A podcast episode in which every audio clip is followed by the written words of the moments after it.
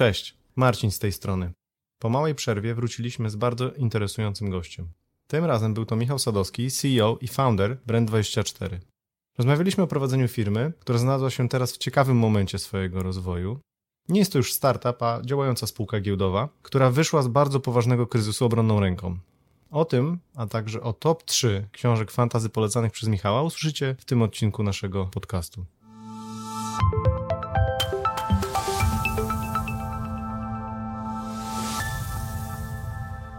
Cześć, ja to Cię znam bardziej z internetu i z konferencji. Na konferencjach słuchałem Ciebie, na bardzo fajne prezentacje masz zawsze. Zanim w ogóle się umówiłem z to na podcast, to tak ja wewnętrznie sobie mówiłem, jakie to ciężkie jest w ogóle robienie takiego biznesu typu Brand24 sasowego, patrząc na te przychody, które generujecie, gdzie Ty po prostu miałeś ekspozycję taką chyba najlepszą w Polsce, jeżeli chodzi o reklamę. No każdy Ciebie zna, tak. Każdy zna Twój produkt i z tego klepiecie, teraz będzie 20 milionów, nie?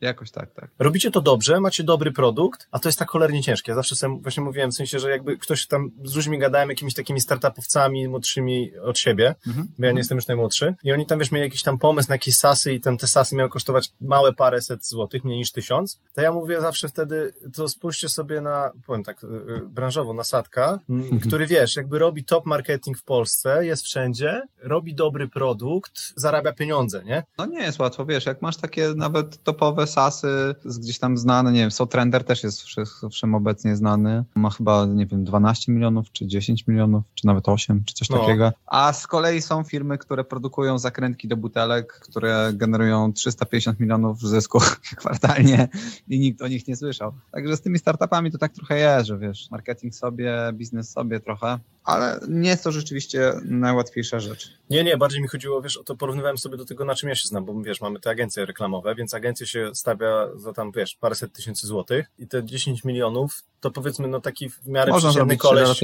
koleś jak ja, no to zrobiliśmy te 12 milionów, ale kurczę, a jednak ja nie byłem na każdej konferencji, nie miałem topowego materiału, ludzie ode mnie nie chcieli kupować, jasne, tylko wiesz, to się składa z 20 relacji, a ty tych relacji musisz mieć 1000, 3000, nie? W sensie...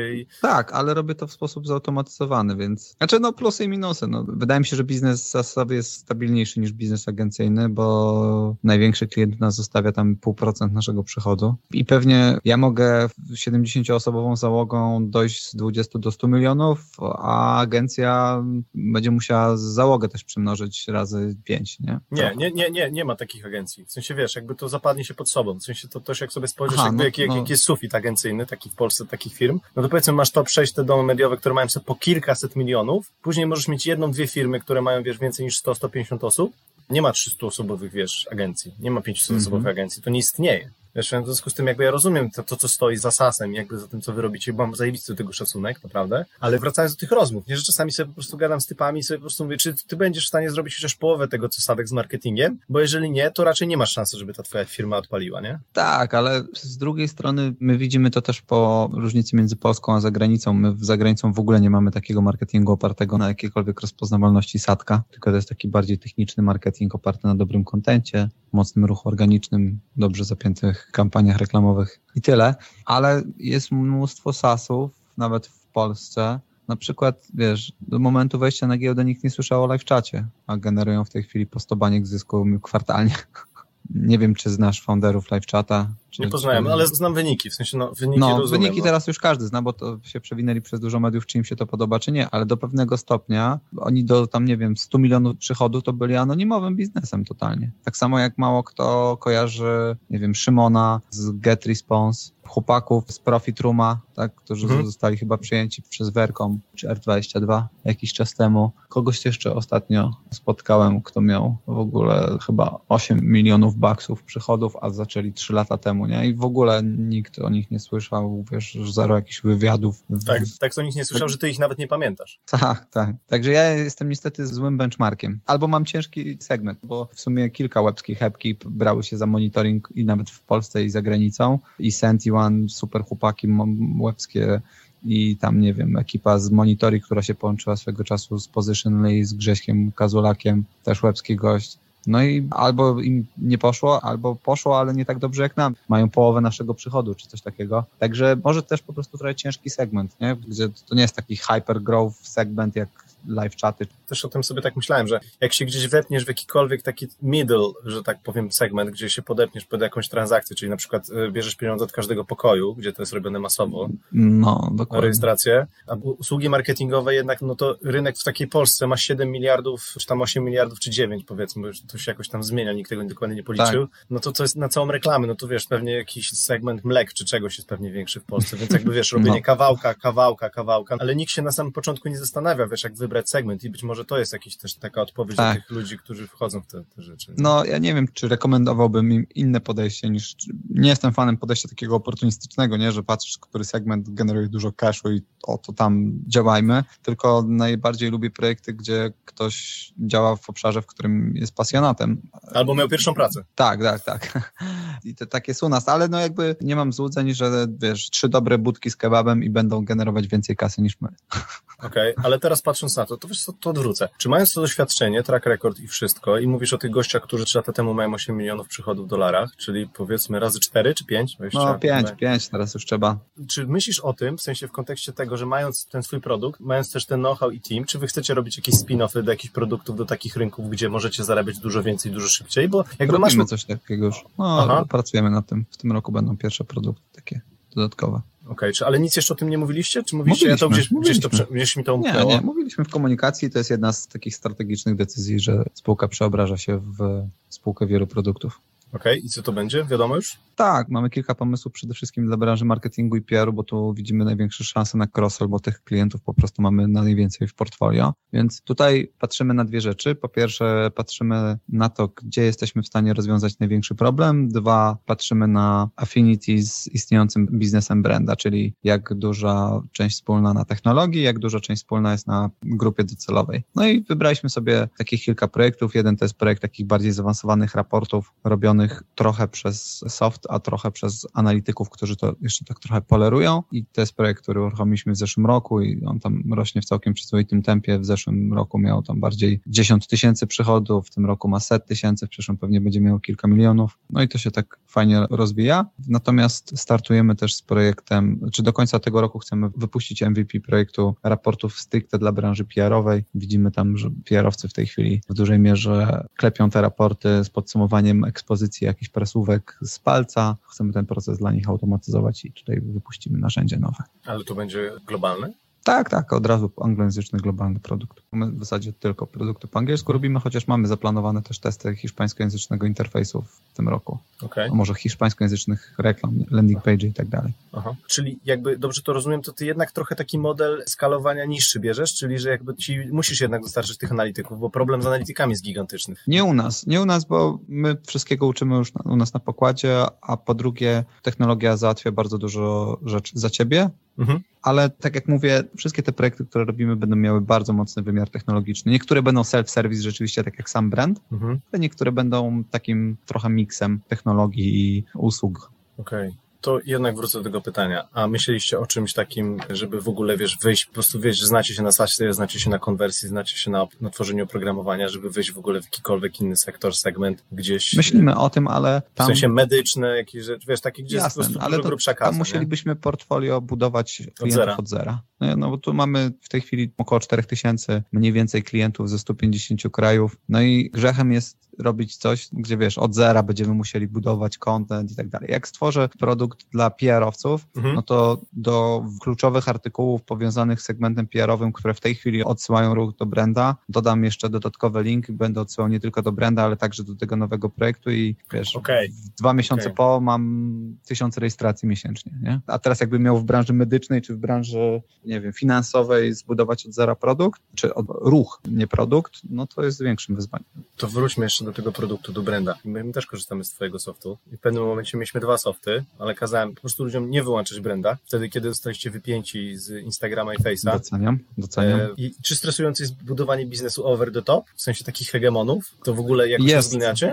Jest pewnie trochę bardziej stresujące niż tworzenie własnego ekosystemu, ale nawet jak patrzę na biznesy, które wydają się nie być zależne, bo mają własny ekosystem, bo wpinają sobie, nie wiem, własne kody, JavaScript na stronę i tak dalej, no one też są od czegoś zależne, od kogoś zależne. wszyscy albo większość biznesów subskrypcyjnych, które znam, mają dominujący ruch z wyszukiwarek, więc Google jednym ruchem może zawsze gdzieś tam kogoś znokautować albo przynajmniej knockdownować. Także każdy ma biznes, albo prawie każdy biznes, który jest przynajmniej w moim otoczeniu gdzieś, jest w mniejszym lub większym stopniu zależny. My rzeczywiście tych zależności mamy dużo, natomiast plus jest taki, że gdzieś tam te zależności rozkładają się na wiele różnych bytów, to znaczy ta nasza przygoda z Facebookiem, który nas zablokował i odciął od danych z Facebooka i Instagrama, była bardzo bolesna dla firmy, ale z drugiej strony odpowiedziała też fundamentalnie na pytanie, czy jesteśmy w stanie oferować wartość nawet bez tych danych, bo przez te 6 miesięcy, przez które nie mieliśmy danych z Facebooka, Instagrama, nadal sprzedaliśmy 1000 abonamentów, więc to był bardzo ciężki czas, bo nam przychody spadły z 20-30%, w zasadzie z kwartału na kwartał i trzeba było mocno ciąć koszty, żeby przeżyć w takiej formie, w jakiej moglibyśmy się relatywnie szybko odbić, no ale to nigdy nie było być albo nie być dla nas. To znaczy brand na pewno w jakiejś formie by przeżył, dlatego że, tak jak mówię, nawet bez tych danych, z tych abonamentów sprzedało się całkiem sporo przez te 6 miesięcy. Także każdy jest gdzieś tam zależny. Wolałbym rzeczywiście mieć biznes, który ma na wszystkich wyrąbane, ale to ciężko jest dzisiaj znaleźć taki model, który byłby totalnie zależny od wielkich tego świata, czy na przykład regulacji, tak? Przez ostatnie lata obserwowaliśmy wiele biznesów, które na przykład potrafiły zabić regulacje nowe, takie RODO, czy ekwiwalent RODO za granicą. Także gdzieś tam wydaje mi się, że jedynym sposobem na to, żeby się przed tym bronić, to jest pozostawać zwinną organizacją, która będzie w stanie dostosować się do szybko zmieniających się warunków i otoczenia. Myśmy nawet bez tej naszej przygody z Facebookiem czy Instagramem, no to my dzisiaj zbieramy jakieś 100 razy mniej wzmianek niż zbieraliśmy w pierwszych latach działalności Brand24. 100 razy mniej? Tak, mniej, bo po prostu dostępność danych się zmniejszyła. Jest mniej danych dostępnych z Facebooka, z Instagrama. Kiedyś to było, wiesz, Eldorado, można było się podpiąć do API, zbierać wszystko, dane historyczne i tak dalej. W międzyczasie się ta dostępność danych posypała, niektóre API w ogóle zostały zakręcone i nie można ich monitorować, więc dostępność tych danych się zmniejszyła drastycznie, a jakby nadal sprzedajemy więcej niż kiedykolwiek w tej chwili, więc... Ja nie oceniam, żeby nie było, tylko wiesz, bardziej mi chodziło o to, wiesz, ten aspekt psychologiczny, nie? Nie, no psychologicznie to nie jest najłatwiejsze, szczególnie jak jest taki moment, gdzie, znaczy póki wszyscy jedą na jednym wózku, to jest spoko, to znaczy jeśli wchodzi jakaś regulacja, że nagle dostępność danych z tego czy tamtego medium jest ograniczoną, to tam wszystkie narzędzia monitoringu się dostosowują i jakby nadal oferują bardzo istotną wartość. Gorzej jak ktoś pojedynczy jest, tak jak my byliśmy. Przez artykuł. Tak, jakby wyłączeni, bo wtedy jest istotna odwrotność przewagi konkurencyjnej, jakaś taka wada konkurencyjna. Okej, ale wiesz co, to ciekawi mnie, czy teraz, bo byłem na takiej bardzo ciekawym wykładzie w Berlinie parę lat temu, gdzie opowiadał, jakby był szef IT Obamy. On tam jak zaczyna miał 3 osoby, później miał 200, no i on opowiadał, jak oni to tam robili. Niesamowita przygoda, niesamowita historia, ale oni mieli coś takiego, że jak mieli ten wieczór wyborczy, bo tam do końca można coś robić, to oni przygotowując się do tego wyłączali wszystkie systemy po kolei.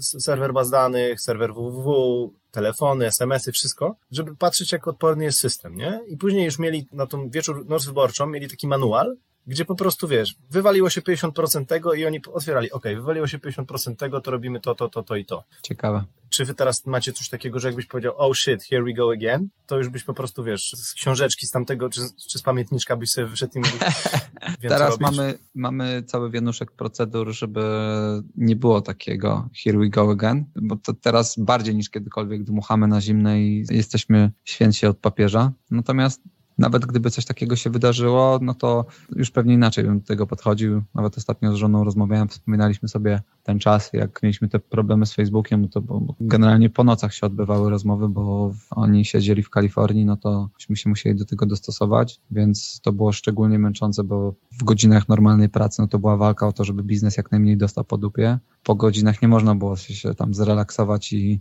odpalić mecz i trochę escapizmu zażyć, tylko było cały czas klepanie tych maili. Ja pamiętam, że miałem budzik nastawiony na 2:00 w nocy, żeby zawsze sprawdzać, czy Facebook coś napisali prawnicy z Facebooka, żeby szybko tam odpisywać, żeby było duża responsywność, żeby szybko to załatwić. No i wspominaliśmy sobie to z żoną i tak sobie wspomniałem, że teraz już bym się tym mniej stresował, że to jest trochę tak, jak masz pierwszą kontrolę z ZUS-u, czy coś takiego, to stresujesz się tym bardzo, a później to już tak trochę jest gdzieś tam standardem, chociaż nigdy nie miałem kontroli. Więc nie wiem, jak to jest, ale... Nie martw się, ten podcast nie ma takiego zasięgu, żeby wiesz, żeby pani stosunku... Żeby ją wygrać, no nie wiadomo, ktoś życzliwy odsłucha i zaraz zgłosi, także no to był ciężki okres, ale też tak jakby zbudował nowe, myślę, dość unikalne na rynku polskim doświadczenie, bo w tej chwili co tydzień ktoś mnie pyta z podobną sytuacją i prosi mnie o poradę, jak przez to przejść. I wtedy mówisz mu, ustaw budzik na drugą. Tak, no gdzieś tam mam już taką formatkę, którą odsyłam z takim tutorialem, co robić, jak można działać i tak dalej. Także. A nie myślałeś o tym, żeby zrobić z tego spin-off, taki e-book, $249 zapiszesz? Jak? Może trochę, ale to jakby nie chciałbym tej wiedzy sprzedawać, tylko rozdaję za darmo, bo wiem, przez to ci ludzie przechodzą. Okej. No to właśnie wiesz, bo ja też my robimy dużo SEO, więc jakby jak robisz SEO, to sam doskonale wiesz, że w momencie możesz się obudzić jednego dnia i nagle Google pisze, że robi update. Jak ty masz jeden projekt, to jak jesteś... Pozmieniał się intent na kluczowe frazy. Tak, ale jak masz, wiesz, 70 czy 100 projektów, to tam 30% może dostać, więc ja pamiętam, jak miałem swój pierwszy case taki, że bardzo dużą sieć komórkową wywalili w ogóle z Google'a, jak myśmy ich obsługiwali w SEO. No to I pamiętam właśnie wtedy to strasznie przeżywałem, bo w ogóle ich nie było w Google. To pisali o tym w Gazecie Wyborczej. Moja mama się mnie pytała, czy to jest to, co ja robię. No tak, mamo, tak. Wtedy 100% firmy, mediowców, wszyscy siedzieli i szukali, co to były za linki. I się okazało, że to nie nasze linki, tylko że oni sobie inną domenę kupili i tamta domena miała jakieś takie, którą przekierowali swoją, więc to było poza nami. I to wtedy pamiętam, że pierwszy raz przeżywałem strasznie, a później to już... No to wiesz, co czuliśmy. No to podobny case. Tylko no teraz. Tak. Tylko że ja pracowałem dla kogoś. Nie? No. A ty miałeś 70 osób, czy tam ileś pewnie jakby. Jeszcze to pytanie, nie wiem, czy mogę. W sensie zwalnialiście ludzi wtedy? Tak. No musieliśmy z 20 osobami się rozstać, mimo że nic złego nie zrobiły. Ciężki moment. No ciężki. Bo my w ogóle jesteśmy. Jak mam kogoś zwolnić, to jestem chory przez tydzień, a w tym przypadku to było szczególnie, bo jak zwalniamy normalnie, no to są jakieś ku temu powody.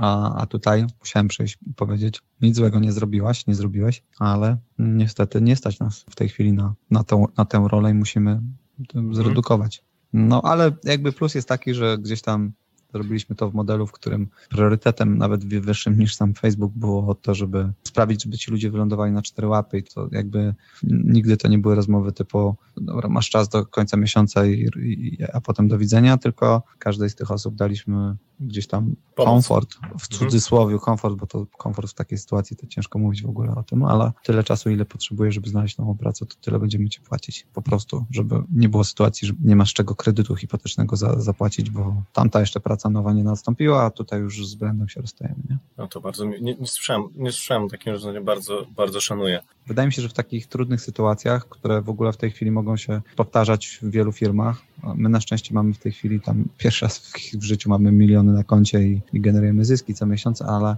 wiem, że w tych nie najłatwiejszych czasach wiele firm może się znaleźć w takiej sytuacji, szczególnie firm, które rozbijały się za kasę od inwestorów, a ten kureczek troszkę się zakręcił na czas tej recesji, o ile można mówić o recesji, no to różne są głosy. I jeśli mogę coś poradzić nieśmiało, to w takich momentach, w których zwalniacie, to kluczem jest właśnie, żeby się bardzo zaopiekować nie tymi, co zostają, ale właśnie tymi, którzy odchodzą. Bo ci, którzy zostaną, będą to obserwować bardziej niż ktokolwiek. No, słyszy się o takich przykładach, jak tam Klarna mailem zwolniła 10% swojej załogi, czy coś takiego i wiesz, bez jakichkolwiek spotkań, takich relacji, tak trochę bezdusznie, podobno przynajmniej, tak to się wydarzyło, no to jest niestety zjawisko, które będzie napędzać złe emocje wewnątrz organizacji. A im bardziej zadbasz o tych, którzy odchodzą, tym bardziej dbasz o tych, którzy zostają, paradoksalnie. Bardzo ciekawy insight, ale też można powiedzieć jedną rzecz, że po owocach ich poznacie, to wiesz, jakby ja jako taki grzybiący w tym internecie, może nie dogrzebałem się do tych produktów, bo ja zawsze wchodzę bardziej w sprawozdania finansowe, czytam też wywiad, ale jak z tobą, to wiesz co, to po owocach i poznacie, to chyba jesteś jedną z nielicznych firm w tym kraju, która na GoWorku ma dobre opinie. No nie wiem, dla mnie dobra opinia to jest, wiesz, 4-5, a na GoWorku to jest bardzo ciężkie, żeby mieć taką opinię. Ale to jest model biznesowy, słuchaj, tej firmy. Więc... No, to wiadomo. Ale my na GoWorku mamy dużo opinii takich, że na przykład ktoś jest niezadowolony z tego, gdzie jest kurs giełdowy i tam pisze, że jest niezadowolony i daje 1, więc to jakby w mniejszym Ale wiesz, stopniu... ja mówię o pracowniczych opiniach. Wiesz, w sensie no tak, o pracowniczych. Tak. To jakby jest... Na GoWorku chyba ciężko oddzielić jednych od drugich. Ta średnia, która tam się wyświetla, to jest średnia z wszystkich. Nawet jeśli komuś się nie podoba, że nie wiem, powiedziałem brzydkie słowo podczas podcastu, to może tam zostawić na negatywną opinię. Tak, albo na przykład z tobą nigdy nie pracował, oni tego w jakikolwiek sposób nie weryfikują. Ja też przeglądam to na takiej zasadzie, że jak taki typowy użytkownik, czyli czytam po prostu od góry, no to jak od góry sobie przejdziesz, to po prostu jest, pokazuje, że jest ludzka firma. To jeszcze jeżeli dodasz tam, że musieliście, no jakby macie teraz 70 osób, a zwolniliście 20, to kilkanaście procent staffu, czy tam 20% staffu musieliście zwolnić, to jednak to jest bardzo duża część ludzi wróciła do Branda i z czego jestem bardzo dumny, że dużo ludzi z tych, którzy odchodzili, powrócili do Branda i to jest gdzieś tam fajne. No, my często z moimi wspólnikami mówimy sobie, że to jeśli jakby no, słuchać akcjonariusze, to będą tym niepocieszeni, ale jesteśmy trochę niebiznesowi, to znaczy pewnie Brand mógłby być w tej chwili większą spółką, może mógłby mieć w tej chwili 30 milionów przychodu, gdybyśmy trochę bardziej bezdusznie podchodzili do tworzenia tego biznesu. Czyli na przykład podchodzili bardziej w modelu Tencenta, tak? Który co roku zwalnia 10% najsłabiej performującej załogi. Jakby niezależnie, czy to 10% słabo performującej załogi to jest na standardy rynkowe dobrze, czy ich performance jest dobry, czy zły, zawsze 10% najsłabsze do widzenia. I to jest taki model już na maksa nastawiony na efektywność. A my jednak mocno propagujemy model, w którym staramy się zadbać o tych ludzi, wierząc, że nawet gdybyśmy byli turbo wyrachowanymi ludźmi, to nadal to zadbanie o ludzi sprawia, że oni dowożą lepsze wyniki gdzieś tam długoterminowo. No ale gdzieś tam pewnie moglibyśmy bardziej bezdusznie podchodzić. Często na przykład słyszę o firmach, które mocno posiłkują się praktykantami, którzy tam zarabiają parę stówek miesięcznie i w zasadzie wykonują, wiesz, pracę, która jest potem sprzedawana za dziesiątki tysięcy albo setki tysięcy złotych. Do portfolio?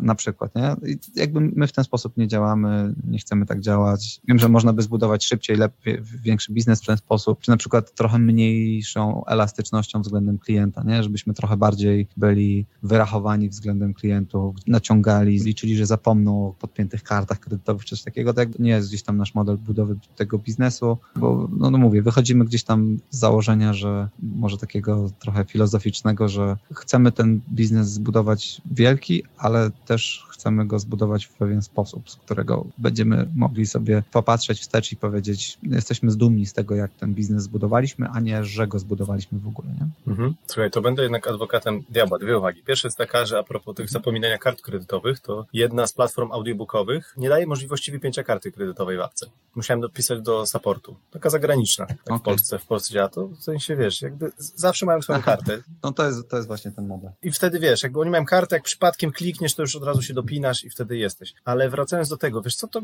trochę będę adwokatem diabła, to znaczy, w sensie, nie wiem, czy nie będę cię chwalił, tylko patrząc jakby na rynek, to się sporo zmieniło, powiedzmy, od pandemii. Mhm. Okej, teraz się trochę to wyrównało, no bo jest, powiedzmy, inflacja w Polsce, bo mówimy o Polsce, nie? I jest wojna w Ukrainie, więc trochę się nastroje pogorszyły. No ale jakby takie podejście ludzkie, gdzie twoim kluczowym aktywem poza technologią i klientami jednak jest to, co ci w przyszłość, to jest jednak ten team, który ci buduje produkt, no to jednak dbanie o tych ludzi, jakbyś ich po prostu gdzieś tam dociskał, albo był nieludzki, no to byś tych ludzi, którzy mają bardzo dużo możliwości jednak w Polsce i szczególnie, wiesz, teraz jest praca zdalna, się bardzo, sam powiedziałeś, jesteście remote first, tak? Mhm. Bo jesteście firmą technologiczną, no to wiesz, więc oni mają możliwości ucieczki i wtedy jakby problem polega na tym, żebyś nie wywalczył tego talentu, który masz na pokładzie, tak? W sensie nie miałbyś tej jakby ciągłości, więc to powiedzenie, wiesz, ja to rozumiem, że to wychodzi jakby z wartości, a nie z tego, że oportunistycznie zobaczyłeś, że przez pierwsze 10 lat swojej pracy mogłem tych ludzi walić z buta, a później zobaczyłem, o jest pandemia, no to teraz owocowe czwartki i możecie pracować zdalnie, no tylko to jest, wiesz, od dołu i dlatego to jest jakby prawdziwe. Natomiast no będę jednak adwokatem diabła, że wydaje mi się, żebyś rosnął wolniej niż szybciej, gdybyś po prostu miał słabych ludzi. No bo na sam końcu tylko przychodzą do ciebie słabi ludzie. Nie, bo ja uważam, że mam fantastycznych ludzi, tylko gdzieś tam moglibyśmy pewnie bardziej cisnąć tych ludzi, których mamy. Moglibyśmy w takich potencjalnie małych rzeczach próbować przeoszczędzić trochę. Albo wiesz, gdzieś tam przeciągnąć okres próbny, albo jakieś takie tego typu rzeczy, nie? Czy na przykład próbować na umowy śmieciowe, nie? A nie dawać po prostu. Ludzie są zdziwieni, jak dołączają do nas, że my pytamy, jaką wolisz umowę. To ty powiedz, co wolisz, czy umowę o pracę, czy fakturę. Nie mamy takiego systemu, że polityka firmy jest taka i tu masz się do tego dostosować, nie?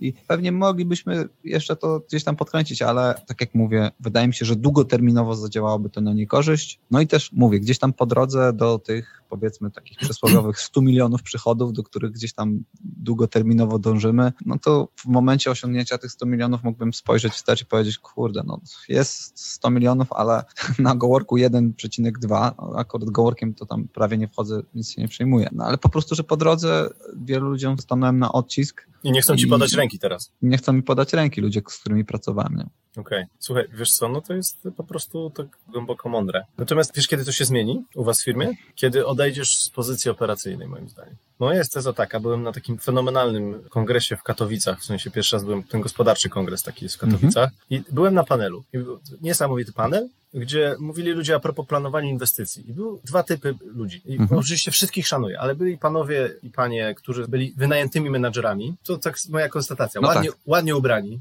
Tutaj ta broda pięknie docięta, krawaty, wiesz, wszystko pięknie. Mówią o tych miliardowe biznesy. No i było dwóch prezesów. No to jeden pan prezes koszulkę z nadrukiem miał, taką tutaj, też on jest z Wrocławia, z tyłu napisał, że zdjął marynarkę w trakcie tego panelu i czytał, odwrócił się plecami do widowni, mówił, że jeśli nie kochasz swojej pracy, to coś tam nie wyjdzie w życiu i tak dalej. Drugi pan prezes bardzo dużej firmy z napojami też rzucał złośliwe żarty i mówił, a propos, że koszty to się da łatwo zaplanować i analiza wsteczna zawsze skuteczna. Mieli luz zupełnie, dużo gorzej ubrani. W sensie, wiesz, jakby wydaje mi się, nie chcę mówić, ale że to jest jakieś takie, wiesz, naukowe, tylko tak na moją, taką zwykłą orientację. Ja sobie siedziałem tam jako, wiesz, mały przedsiębiorca, że jednak firmy, które są zarządzane przez przedsiębiorców, mają jakby te wartości od przedsiębiorców, w związku one są dużo bardziej kolorowe, ale też bardziej ludzkie, czyli mają dużo trochę tych wad, ale też no, jakby są miększe. Ale w pewnym momencie, jeżeli masz koordynować kilkaset osób i tak dalej, to zawsze wchodzą ci wynajęci menadżerowie. No ty po prostu się możesz zestarzeć, albo nie mieć siły, albo nie, no jasne, nie, wiesz, pewnie. My też mamy wynajętych menadżerów, którzy są fantastyczni, bo tak, ale jest, tak, na, jest ta samej potrzeba, górze, na samej górze. Wiesz, w sensie jak na masz takiego, górze, nie. No, to masz panią CEO i ona przychodzi, jak Marissa Mayer do Yahoo czy gdzieś. To jest w ogóle spektakularny fail, nie? Okej, ale dużo pracowała i podobno pisała, jak urodziła dziecko, to pisała maile, wiesz, jak ze szpitala. Ali położnej, tak. Tak, ale wiesz, jakby to jest moim zdaniem, patrząc na to, to wydaje mi się, to jest moja taka teza, że to się zmieni. Ale wracając do Marissy Mayer, to mam takie pytanie, bo jesteś aktywny w social mediach, niektórzy ci zarzucają, że za bardzo, w sensie, że jedyne rzeczy, które powinieneś robić, to nie powinieneś rzucać zdjęć na przykład z innych części świata, tylko powinieneś siedzieć we Wrocławiu albo, no nie wiem, pod Wrocławiem. No, to albo z konferencji. To moje ulubione zarzuty. Szczególnie, że ludzie na przykład nie wiedzą, że zdjęcia można z innego dnia wrzucić. A, no to... Nie, to tak wygląda te komentarze. W sensie, wiesz, że ty możesz sobie mieć kontent zaplanowany na przykład na pół roku do przodu i możesz siedzieć 12 miesięcy, no ale tak to brzmi, nie? Jak ty to łączysz? W sensie, jak łączysz wszystko? Firmę, działalność sprzedażową, że trochę pewnie jesteś mniej na konferencjach, bo konferencji jest mniej, ale sociale, życie, jak ty to łączysz? W sensie, jako przedsiębiorca. Teraz jest łatwiej, teraz jest trudniej. Jak ty to robisz? A teraz jest bardzo łatwo. Było duże wyzwanie przez pierwsze lata działalności Branda, bo wszystko się załatwiało na żywo, wszystkie konferencje trzeba było przede wszystkim odbyć, trzeba było się na nich pojawić. W tej chwili mam limit na kilkanaście konferencji rocznie. Pamiętam, w 2015 roku miałem ponad 100 wystąpień publicznych i to na żywo. W tej chwili duża część z tych konferencji, o których mówię w skali roku i tego limitu, to jakby załatwiam to zdalnie, nie wychodząc z biura, czy poświęcając godzinkę pomiędzy spotkaniami w biurze, czy codzienną pracą. Natomiast w dzisiejszych czasach to naprawdę jest wygodne. Fotografia to jest bardziej pasja weekendowa, to znaczy raz na 1-2 weekendy wyciągam aparat albo raz na powiedzmy miesiąc mam jakiś wyjazd weekendowy, gdzie na przykład teraz na weekend jedziemy z żoną, bo ma 40 urodziny, więc w piątek w nocy wyjeżdżamy, w poniedziałek wracamy. Ale ona nie wie gdzie. Wie. I powiedzmy lecimy sobie Ryanairkiem tutaj gdzieś pobliże. Radom jest podobno piękny w tej porze roku. Radom zawsze na propsie, czy Jelcz, Laskowice, Riviera, Polska. No i w trakcie tego trzydniowego wyjazdu, który w żaden sposób nie wpływa na biznes, a tak jak mówiłeś, ja często rzeczywiście prowadzę sobie profile fotograficzne, które dają mi dużą frajdę. Jeden prezes gra w squasha, drugi w golfa, trzeci, nie wiem... Triatlon. Do triatlonu się przygotowuję. No ja mam tę fotografię, gdzieś tam prowadzę te profile, dodaję często zdjęcia sprzed roku, dwóch, często są wtórne treści, bo raz coś dodaję na Instagramie, raz coś dodaję na Facebooku, no ale powiem Ci, że miałem z tym przygody, bo to, że tam na bankierze czy w jakichś komentarzach anonimowych ludzie za to mnie jadą, to już przestało mnie to boleć, nie? Przyznam, że był czas, który mnie to bolało, bo żyłem w takim naiwnym świecie, gdzie chciałem, żeby wszyscy byli moimi kumplami. Nie mogłem się pogodzić z sytuacją, że będę miał wrogów, że będę miał krytykę, bo będąc sobą 24 na dobę, wiem, że jestem dobrym człowiekiem, wiem, ile dobrego robię, nie tylko w firmie, ale gdzieś tam poza firmą, no bo też z tej fotografii kasa trafia na szczytny cel, więc mi to daje też satysfakcję taką, powiedzmy, nie tylko tego wymiaru, że tam pochwalą, że fajne zdjęcie, ale też robię przy okazji wymierną. No bo to są dość duże kwoty w skali tych ostatnich, powiedzmy, 5 lat. To są dziesiątki tysięcy, a myślę, że może nawet już bliżej 100, jak udało się zdobyć dla szczytnego celu, bo całą kasę przekazuję na hospicjum dla dzieci we Wrocławiu. Natomiast byłem zdziwiony tym, że przychodzili do mnie bardzo poważni inwestorzy i ludzie, od których oczekiwałbym większego, powiedziałbym, insightu niż goście z anonimowego forum bankiera. I mówili to samo. Że Michał, mamy wrażenie, że ty to jesteś więcej czasu w podróży, a firmę odwiedzasz tylko w owocowe czwartki, wpadasz na 2 godzinki i gdzieś tam uciekasz z tego, nie? I to normalnie taki miałem wizerunek wśród niektórych z tych osób. No i to muszę powiedzieć, że się bardzo mocno, no nie chcę, żeby Spotify zablokował ten podcast. Ale zezłościłeś się. Zezłościłem się, ale tak bardzo mocno. Tak bardzo mocno, bo wiele rzeczy można kwestionować, można powiedzieć, że jestem mądrzejszy, głupszy, wszystkie tutaj epitety są jak najbardziej na stole, ale mówienie, że mało się angażuje w firmę, to jest krzywdzące. Mocno poniżej pasa. Nie? I poniżej pasa jest dla mnie metodologia podejmowania takich decyzji, bo wiesz, to jest tak jak trochę, byłem zszokowany tym, że ci ludzie, którzy zarządzają milionowymi budżetami, portfoliami i tak dalej, mieli często ocenę, która była zbliżona do takiej przekupki, która stoi 90% czasu w oknie i patrzy, czy sąsiad ma nowe auto. I nie patrzy, czy tam w leasingu, czy ten, ale ma nowe auto, więc na pewno, nie wiem, nakradł albo coś takiego. I tutaj była ocena, która była hiperpowierzchowna na bazie mediów społecznościowych, które jak wiemy są idealnym zwierciadłem tego, jak wygląda naprawdę życie każdego z nas i na tej podstawie wyciągali sobie wnioski, że ja się mało angażuję już w firmie i że sobie już w zasadzie odleciałem, gdzie wystarczyłoby pogadać z kimkolwiek, kto pracuje lub pracował kiedykolwiek ze mną, żeby stwierdzili, że jeśli Sadek ma jakikolwiek problem, to ma problem tego, że za bardzo się angażuje i tak jak chce być obecny w każdej sferze życia swojego dziecka. Okej. Słuchaj, a tu mam pytanie, no pamiętam jeden taki post czytanie, opowiadałeś właśnie o powrocie, że tam ludzie cię dojechali, a ty opowiadałeś o tym, jak wracałeś z samochodem i spałeś na poboczu, chyba to był twój post w samochodzie, tam, że ci ślina ciekła, to akurat pamiętam ten post, każda historia, wiesz. I to jest właśnie ten problem, nie? Że tych ludzi wtedy nie ma ze mną, nie? Tych ludzi wtedy nie ma, jak ja się o 2:00 w nocy budzę przez 6 miesięcy z rzędu, bo mam zaplanowany kontakt z Facebookiem, nie? Oni tego nie widzą, oni nie śpią ze mną, więc szczęśliwie, więc nie mogą tego zobaczyć. Oni widzą jedynie te rzeczy, które pasują ale do... Ale to są te rzeczy, które, to dwie rzeczy, to są te rzeczy, które ty pokazujesz trochę jednak, nie? Tak, tylko że z tych rzeczy też można sobie wybrać to, co chcesz. Okej, ale wiesz, bo część jest też takich ludzi w biznesie, szczególnie obecnie, że po prostu wiesz, że budują swój biznes na zasadzie fake it until you make it, w sensie, że to jest bardzo takie świecące, jasne. Nie? Jakby, wiesz, to jest jakby kwestia tego, ale ja mam pytanie inne, które mnie zastanowiło, no bo jakby to, że sytuacja to wiesz, będziemy jak mówili, trochę zabrzmieliśmy, ja nie miałem inwestorów, ale kiedyś to byli inwestorzy, panie, teraz to nie ma inwestorów. Wiesz, to jest taki czynnik tego, że się starzejesz, ale pytanie jest moje takie, jak tak miałeś takie rzeczy i ty je słyszałeś, bo może słyszałeś je z drugiej ręki, no to wtedy nic nie robisz, ale jeżeli ty słyszałeś twarzą w twarz, to czy ty poświęcałeś energię na tych ludzi swoją, życiową i żeby im tłumaczyć, czy po prostu Tak, poświęcałem, bo postrzegałem to jako taką hiperniesprawiedliwość, że zależało mi na tym, żeby zdali sobie sprawę, jak bardzo krzywdząca była ich ocena. Mimo, że mogło wyglądać trochę żenująco. Nie wiem, czy z perspektywy czasu kiedyś sobie pomyślę, walić ich, nie? Bardzo możliwe, że tak będzie. Natomiast z perspektywy takiej... W momencie danym, wtedy. W danym momencie, to wiesz, zacząłem im pokazywać raporty analityczne, nie wiem, ze Slacka, z narzędzia, którym ewidencjonujemy wszystkie urlopy, gdzie widać, ile mam nieodebranego urlopu, jak często w ogóle biorę urlop zdrowotny, podpowiadam nigdy, jak na palcach jednej ręki można policzyć dni, w których nie było mnie na mailu, jak od 10 lat nie zrobiłem autorespondera i zawsze odpisuję na maile, niezależnie od tego, czym byłbym na urlopie, czy nie. Takich rzeczy mogę mnożyć. Ale chodzi o to, że pokazywałeś mi to, w sensie, że jak ktoś jakby patrząc na to, nie, że mówiłeś, dobra, to ja biorę swoją energię gdzieś indziej i dobra, chłopaki, nie gadam z wami, bo wiesz, jak to są twoi, nie wiesz, żeby to byli ludzie, którzy robisz biznes. To był mój pierwszy odruch. Ja jestem typem dumnego człowieka, którego pierwszy odruch był taki, że kurwa, to ja sobie idę. To i zobaczycie sobie, jak będzie wam fajnie beze mnie, nie? Bez zaangażowanego szefa. Jak tak myślicie, że więcej czasu spędzam na podróżowaniu niż na firmę, to zróbmy bardzo prosty AB test, zobaczmy, co się stanie z firmą, jak mnie nie będzie. Ale to jest twoja firma. Ale i wspólnik jeden, i wspólnik drugi, czyli Piotrek i Bartek, którzy są w zarządzie, powiedzieli, że będzie przy tym dużo ofiar postronnych, które nic złego nie zrobiły. A, nie? Tak jak ci ludzie, których musieliście zwolnić, bo nic nie zrobili wtedy, tak? Czyli to mogło tak też być.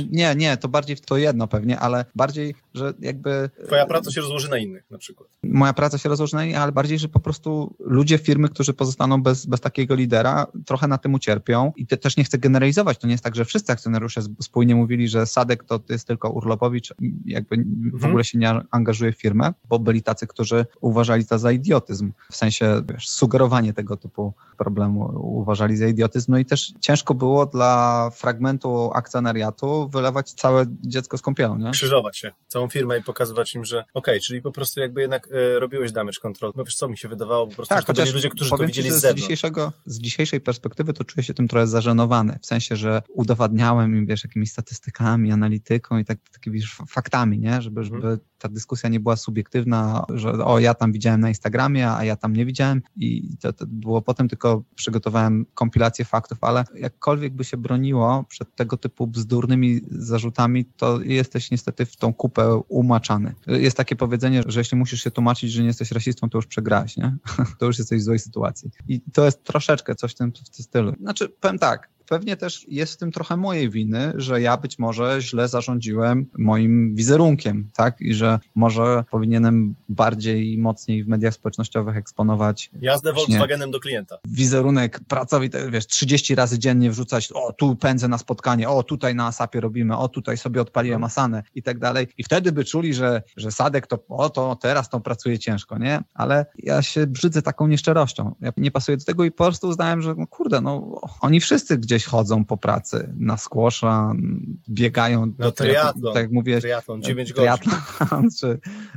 Czy cokolwiek jeszcze, czy chodzą na basen. Jedyna różnica jest między nami taka, że podczas tego ja robię jakieś zdjęcia, powstaje jakiś dowód na to, oni niekoniecznie. A oni też albo robią, tylko ich followuje 200 osób, a ciebie wiesz.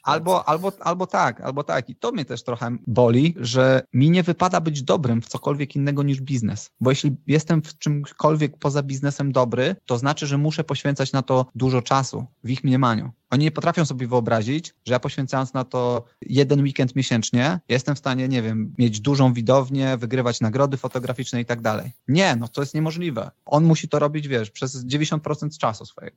To jest takie też irytujące strasznie, nie? Że coś, z czego jestem bardzo dumny, że mam więcej niż jedną rzecz, z którą mi na nagrobku, mam nadzieję, napiszą. Nie tylko tam internety robił, ale może też, że zdjęcia też od czasu do czasu mu wyszły. I muzyka. No, w muzyce akurat to nie ma... Na razie jeszcze obaw, żeby powiedzieć, że tutaj jestem jakiś dobry. Słuchaj, ale wiesz co, jeśli ktoś słucha mojego wokalu, to... Ja to wrócę, wiesz co? Moje pytanie było takie, jak ci się udaje łączyć te wszystkie rzeczy naraz? W sensie, wiesz, jakby to jest pytanie z tezą. Większość tych rzeczy jestem chujowy. To ale jest wiesz, mój cały sekret. Ale wiesz, ale kurczę, to jednak jakby, ja nie byłem tego złośliwy, tylko po prostu sobie patrzysz. Ale to ja nie złośliwie kurde, wiesz, facet w sensie... robi zdjęcie galaktyki, a jeszcze prowadzi firmę, nie? Jeszcze jest na podcastach. I tak sobie myślisz, fuck. Znaczy, to ja po prostu z ludzkiej zazdrości, takiej czystej, w sensie, wiesz, ja bym też chciał, nie? Ale jakby brakuje mi. Ty mówisz o sobie specjalnie, tak moim zdaniem. Taka to jest technika, że zbyt jesteś skromny. Przed chwilą ci mówiłem i sam się chwaliłem wygrywaniem nagród fotograficznych. Setki tysiąca. Pracowałem kiedyś z takim kolegą, gdzie miał też spotkanie ze swoim funduszem. To w jaki sposób ten człowiek się odzywał? Pewnie tak nie masz, ale jak ten tamten człowiek się odzywał do tego właściciela czy założyciela firmy, no to wiesz, to myślę, że do niewolników na plantacjach 200 lat temu tak się nie odzywali. W sensie, wiesz, że jakby on ci dał pieniądze, to jesteś w jego kieszeni i on po prostu, wiesz, no jakby musi zrobić ten... A druga moja teza jest taka, może ona jest większa. Mam takiego kolegę Alka Koraba, który był redaktorem Metra, taka gazeta Metro w Nowym Jorku. Także jasne. No i Alek powiedział, że tam taki test na copywriterów zrobił. Znaczy taki hint, że jak dostaje tekst od copywritera, czy od pierwszy tekst zawsze, to zawsze mówi, że jest do poprawy. Więc wiesz, więc może po prostu oni cię tak po przyjacielsku podkręcali, wiesz, taki trochę na... Słuchaj. Jest na pewno trochę przyjacielskiego podkręcania i takiego, wiesz, challenge'owania różnych celów i tak dalej, ale no tutaj to był, wiesz, złośliwe szpile. Mieliśmy spotkanie w szerszym gronie, ciężki temat, ale chcielibyśmy jakoś zaadresować to, że dużo ludzi mówi na temat tego, że więcej czasu spędzasz poza firmą niż w firmie, nie? To jest fenomenalne, to widać na jakichś kursach sprzedaży, że dużo ludzi mówi, to nie znaczy, że my słyszeliśmy z drugiej ręki, fenomenalna historia sprzedażowa. Ja mam ostatnie pytanie, bo gdzieś tam w wywiadzie powiedziałeś, że czytasz Sandersona. Kupiłeś te książki od niego, te 4 czy 5? Wszystkie kupiłem na Audible. A to wiesz co, ja tylko słucham książek. Okej, ale nie wiem, czy kojarzysz, on zrobił taką akcję, że stwierdził, że w związku z tym, że jest pandemia, to on chciałby napisać książkę dodatkową i zrobił crowdfunding. Nie wiem, czy wiesz, zebrał $kilkadziesiąt milionów w parę dni. Jestem w jego newsletterze, ale ostatnio, przyznam, nie miałem trochę czasu. To zapoznaj się z tym case'em, bo on chciał zebrać $1 milion w parę dni, zebrał z $30 albo $40 milionów. To w paręnaście dni. Wyklikaj sobie. To cztery jest... książki będą. Tak, zrobił 4 książki. W sensie... Ale no gość jest bardzo płodny, trzeba przyznać. Złośliwie tak klamrą kompozycyjną, bo on nie jest na Instagramie. Jest! Właśnie, że jest i robi te wszystkie live'y, robi te wszystkie, prowadzi w ogóle crowdfunding, tak. Newslettera. A taki Patrick Rothfuss, który pisze, nie jest w stanie 3. tomu kwota napisać. Ale wracając, twoje top 3 fantazy. Chciałem też jeszcze dać taki znak gwiazdkę, że poza wrocławskimi pisarzami, ale jak jakiegoś wrocławskiego pisarza umieścisz, to się nie obraży. Masz jakieś top 3 fantazy? To będą 2 cykle Sandersona, bo jedno to będzie Burzowe Archiwum, tam Stormlight Archive, nie wiem, nie znam polskich tłumaczeń wszystkiego, bo słucham zawsze oryginałów.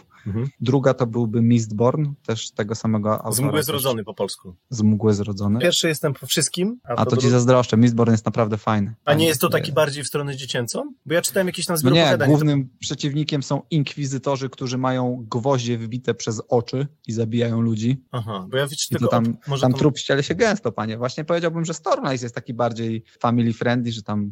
Chociaż może nie pierwsze części, no. W każdym razie to byłyby te 2 i uwielbiam też Pieśń Lodu i Ognia. Jakby wiem, że to teraz wszyscy to uwielbiają, bo serial i tak dalej, ale... Ty ją lubiłeś, zanim to było modne. Można tak powiedzieć, no. I nie wiem nawet, czy Pieśni Lodu i Ognia nie dałbym wyżej niż tych 2, które pierwsze wymieniłem, dlatego, że nawiązując trochę klamrą do naszej rozmowy całej, one pięknie pokazują, jak bardzo świat jest szary. I to, za co kocham Pieśń Lodu i Ognia, to to, że w pierwszym sezonie kibicujesz, myślisz sobie, Jamie Lannister, kurde, to najgorszy madafaka, bym go zaciukał i w ogóle nienawidzę gościa, a w drugim sezonie nagle widzisz jego perspektywę i zaczynasz mu trochę kibicować, albo nawet bardzo kibicować. I uwielbiam te książki, bo tam nie ma, w przeciwieństwie na przykład do Tolkiena, świat nie jest taki czarno-biały, że zło jest złem, a dobro jest super dobrem, tylko wszystko jest takie w odcieniach szarości. To mi się bardzo podoba. Uważam, że to jest bardzo bliskie prawdziwego świata. To w takim razie polecę ci jako odpowiedź, czy kojarzysz John Gwynne? Chyba nie. To jest najlepsze fantasy ostatniego roku, przez wielu. I na Audiblu teraz są 2 powieści z 4, kończy 2. Hunger of Gods. Polecam bardzo, fenomenalnie. Jak lubisz szarość, to się dzieje to w świecie takim, Malice? Nie. Malice to jest jego powieść pierwsza i on się słabiej tam rozwinął. The Shadow of Gods, John Gwynne. No to jestem totalnie kupiony, dzisiaj zaczynam. To ja się do ciebie odezwę za parę tygodni, się spytam o opinię i spytam się, czy to jest najlepsza książka, jaką słuchałeś w tym roku, bo dla mnie to jest najlepsza książka, jaką w tym roku... 2 na razie cykle są z tej sagi, czy 3? Tak, 2 tomy są. 2 są. Shadow of Gods, The Hunger of Gods. Dobrze, słuchaj, to chciałem ci bardzo podziękować za tą muszę uciekać na rozmowę. Zdjęcia. Okej. Dzięki bardzo, to była bardzo fajna, miła rozmowa. Ja dziękuję. Cześć. Buziaki, pozdro. Cześć, hejpa.